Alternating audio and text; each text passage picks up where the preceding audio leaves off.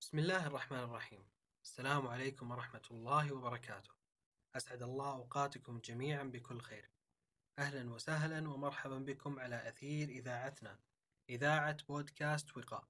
حيث نهتم بتوعية المجتمع ووقايته في أمور الصحة بشكل عام والصحة المكتبية بشكل خاص. أقدم الحلقة هذه أنا باسم الموزان وزميلي سعد المحمود في حلقة إدارة الوقت. من أهم الأشياء اللي كل واحد فينا يملكها وبالتساوي بعد هو موضوع الوقت. كيف نرتب وقتنا؟ وهل فعلا نوصل لمرحلة إن ما عاد عندنا وقت ونقول إن الوقت ضيق؟ في هذه الحلقة إن شاء الله راح نبسط لكم موضوع الوقت بشكل عام. صدقني ما راح تخلص الحلقة إلا وأنت عارف كيف تدير وقتك بشكل سليم. أول حاجة لازم تفهمها عزيزي المستمع أن الوقت ما هو عدونا بالعكس هو اللي يدعمنا في تحقيق أهدافنا والأشياء اللي نبي نوصلها. طيب ليش دايم نقول ما عندنا وقت؟ المصيبة أن نقولها وكأنها حقيقة مطلقة. يعني نستسلم أمر واقع كأن ما عندنا وقت صدق وعندنا في اليوم كلنا كلنا عندنا في اليوم 24 ساعة. كلنا نملك نفس الدقيقة كلنا نفس الثانية. لكن ليش هذا عنده وقت وهذا ما عنده وقت؟ بالرغم من هذا مضغوط في يومه يشوف أهله يروح دوامه وبرضه باقي له وقت في يومه. واحد ما عنده شيء من اللي عند الأول لكنه ما هو لاقي وقت. الموضوع فقط هو كيف أنت تدير وقتك. الأول ناجح في إدارة وقته الثاني تقريبا ما نقول فشل لكنه ما استخدم إدارة الوقت بالشكل المطلوب. طيب وش رأيك يا باسم؟ كيف نخط لإدارة الوقت؟ للأمانة سوينا بحث آه، لطلاب وسوينا استبيان وسألنا كثير من الطلاب عن الوقت. الطلاب طبعا اللي ناجحين في إدارة وقتهم. سألناهم عن الوقت اللي يأخذونه عشان يخططون الوقت أو كم دقيقة يأخذ بداية يومهم. أغلبهم ما يتعدى من 10 إلى 12 دقيقة. فلو تحسب العشر 12 دقيقة تستثمرها إنك تكتب خطتك لليوم راح توفر عليك ساعات من التشتت. طيب آه هل في تأثير بين إدارة الوقت على الصحة المكتبية؟ أكيد أكيد له أثر كبير.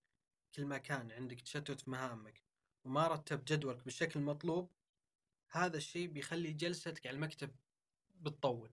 فبالتالي زيادة جلسة على المكتب وخمول أكثر بيسبب لك أمراض على صحتك بشكل عام وصحتك المكتبية بشكل خاص يعني أن إدارة الوقت ترتبط بشكل كبير في بيئة العمل والدراسة؟ أكيد أكيد ترتبط بشكل كبير ممكن أختصر أصلا كلامي بمعادلة بسيطة وهي أنك ترتب لوقتك زائد أنك تديره بشكل مناسب لطبيعة حياتك وعملك ودراستك طبعا بيساوي تحسن لصحتك وخاصة صحتك المكتبية بشكل عام.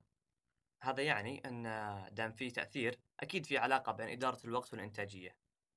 آه في هذا في هذه الحالة يعني أن إدارة الوقت بحد ذاتها تساعدك في إنتاجية أكثر وأكبر بحكم أنك أدرت وقتك بشكل مطلوب وزعت مهامك بالشكل الصحيح رتبت أولوياتك رتبتها الأهم فالمهم إلى أن آه تصل لإنتاجية مثالية. بالضبط لما تعرف مهامك باليوم أو حتى الأسبوع والشهر تقسم هذه المهام على الساعات والأوقات اللي في يومك.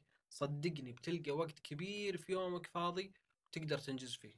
زي يعني ما واجهنا في الفترة السابقة هو موضوع الاختبارات النهائية وأتوقع أوه. كل الطلاب يعانوا فيها كل الطلاب. جدا جدا. أنه ما يذاكر إلا في نهاية ال- نهاية الفصل الدراسي قبل الاختبارات النهائية. ثم تتجمع على المشاريع تتجمع على التكاليف تتجمع على الاختبارات. ما يلقى وقت حتى لنفسه هو وقت. راحته ما يلقى بالضبط تسويف وانك تشتغل مثلا يعطيك project أسبوعين قدام ما تشتغله إلا آخر الوقت، ليش نحب ذا الشيء؟ ليش نسوي هذا الشيء؟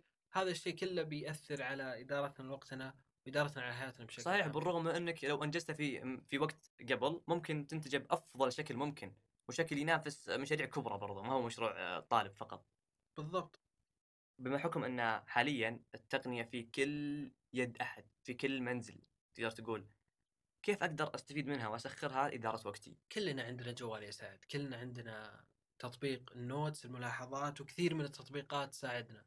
طبعا التقنية شيء جدا جبار إنه يساعدك في وقتك، وحتى لو إذا أنت ما تحب يعني تكتب جوالك ولا تحب تحب تحط مهامك استخدم دفتر مذكرات بشكل عام. فمن بعض التطبيقات اللي ودي أقولها منها Asana و Trello برضو Monday وغيرها من التطبيقات كل هذه بتساعدك إن شاء الله إنك تدير وقتك بالشكل السليم. وعلشان ما تقولون كلامنا كله تنظير جبنا لكم مثال حي في إدارة الوقت وعلى قولتهم بالمثال يتضح المقال عندنا اليوم طالبة جامعية بجامعة الملك سعود قدرت تلعب على كل الحبال وتوازن بين مسؤولياتها بالدراسة والعمل وكيف تغلبت على التحديات بذكاء ومهارة عالية. معنا اليوم إن شاء الله ضيفتنا نوال المطيري يا هلا والله فيك نوال. يا هلا وسهلا يعطيكم العافية وشكرا لكم على هذه الفرصة. معاكم نوال مطيري آه، طالبة تثقيف صحي بجامعة الملك سعود في السنة الأخيرة من الجامعة آه، كاتبة محتوى لي خبرة في المجال ما يقارب آه، ثلاث سنوات أعمل في عدة جهات. تنقلت ما بين الدراسة والعمل. من يوم ما بديت تخصص التثقيف الصحي هنا انطلقت لسوق العمل بشكل أكبر وإن شاء الله تكون جلسة خفيفة وأكون وأفيدكم بشكل أكبر. بإذن الله وهذا اللي إن شاء الله نتمناه. آه، ما شاء الله عليك. أنا ببدا في السؤال اللي أتوقع يدور في ذهننا كلنا اللي نسمع إنه كيف وافقتي ما شاء الله بين الدراسة وبين شغلك؟ طيب الدراسة والعمل الشيء الوحيد اللي اللي يجمعهم هو حب التعلم وإنك ودك تجرب شيء جديد في المجال. فهذا الشيء اللي كان يحركني أو خلينا نقول شعلة الانطلاقة إنه أبي أتعلم شيء جديد أبي أشوف سوق العمل أبي أشوف وش هذا وش قاعد يصير فيه هذا العالم الخفي وش قاعد يصير خلفه. وفي نفس الوقت أبي أدرس وأتعلم وأبي أطبق الأشياء اللي أنا أتعلمها في في الجامعة في في سوق العمل وما إلى ذلك. كيف وفقت بين هذه العمليتين؟ هي عملية صعبة آه على قد ما هي صعبة وفيها تحديات إلا أنك تقدر عليها وتكتسب فيها كثير من المهارات في وقت جدا قصير على عكس لو كنت بس في الجامعة. آه الموضوع بسيط أنه كيف ممكن تكتسب مهارة إدارة الوقت؟ وتدير وقتك وهذه الآلية الكبيرة عن طريق تحديد الأولويات.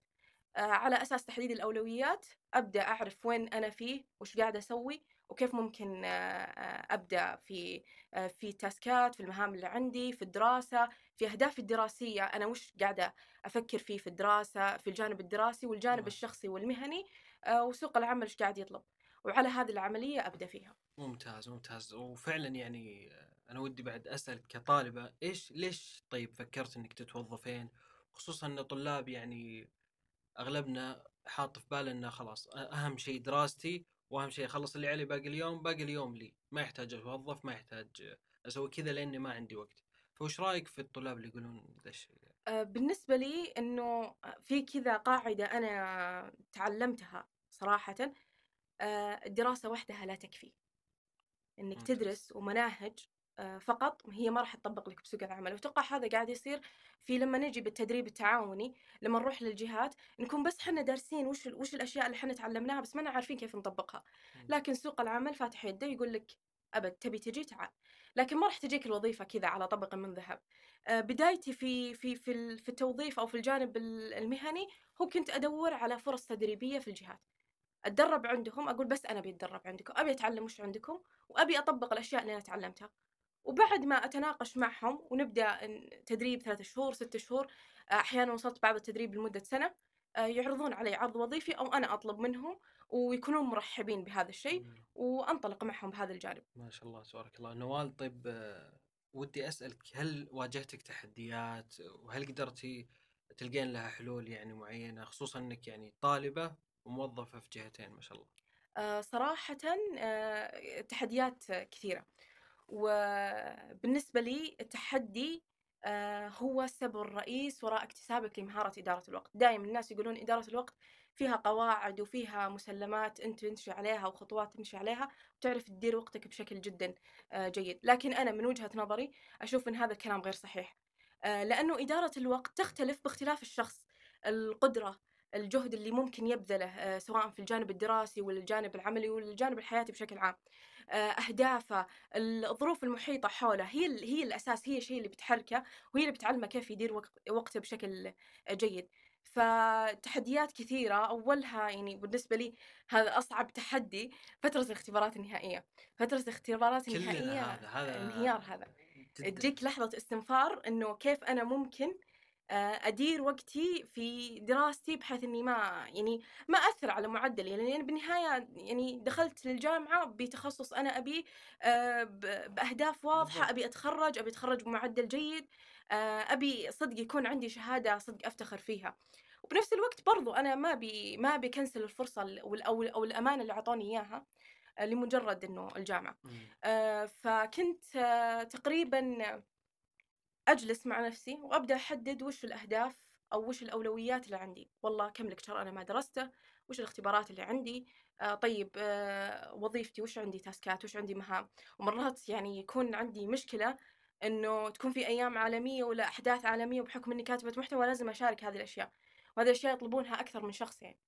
فكيف أنا ممكن أكرر هذا التاسك وأبدأ أفكر فيه بشكل جيد؟ وعندي أشياء أنا لازم أدرس. خصوصا إن كتابة المحتوى بعد ياخذ وقت ياخذ وقت ياخذ. وقت وجهد وياخذ آه، آه، فكرة كيف أنت تكونها وما إلى ذلك فيها فلسفة مرة طويلة. والدراسة مستحيل إنك تدرس وأنت عقلك صاف... آه، مو صافي. يجب أن يكون عقلك صافي عشان تقدر تدرس بشكل جيد. فكنت أحدد هذه الأولويات أجلس مع برضو الجهة آه، اللي اشتغل فيها. آه، صراحة جزء لا يتجزأ من نجاح نجاحي في إدارة الوقت هو آه، مرونة الجهة اللي أنا أعمل فيها أو الجهات بشكل عام كل الجهات بلا استثناء. إذا عرفوا انك انت طالب بيتعاونون معك بشكل جدا كبير. آه، أجلس معهم أقول أنا عندي عندي ترى بدت فترة اختبارات عندي اختبارات وما إلى ذلك. آه، في آلية أنا دايما أسويها ليلة الاختبار أنا ما حد يكلمني. مم. أخذ إجازة ليلة اختبار أخذ إجازة مستحيل أسويها. بس مو معناته أخذ إجازة ولا أعوضها.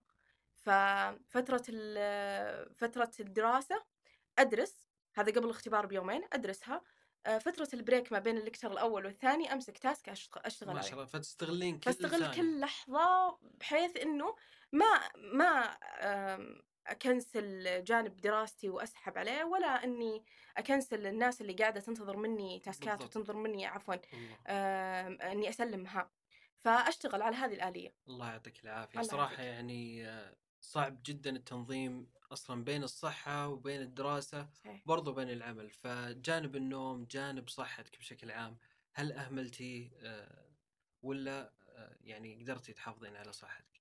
صراحة آم، شوف إلا ما يجيك أوقات إجهاد توتر و- وحوسة في, في النظام. بس بالنهاية لما تفكر فيها شوي أنت ليش رحت هنا؟ أنت ليش قاعد تسوي هذا؟ أول ما تجيك هذا الحوسة والتوتر وإنه ماني قادر أنام ماني عارف إيش أسوي آه، يجب إنك أول شيء إنك آه، ترتب أمورك على ورقة. أنا عندي كذا كذا كذا بحيث إنك تقفل جانب ال- التوتر اللي عندك. الشيء الثاني روح سوي رياضة غير جو. رتب أفكارك بحيث إنه ما يأثر على على على الجانب الصحي لك. يعني آه، وفي دراسات كثيرة تقول إنه الرياضة هي جزء كبير في آه، في آه، خلينا نقول في الحفاظ على صحتك بشكل عام حتى صحتك من جانب. التوتر والإجهاد وما إلى ذلك. فما أثر آه، علي أبدا لا. ما شاء الله تبارك الله. يعني صراحة حلقة مثرية جدا الله وأثريتينا جدا بوجودك نوال.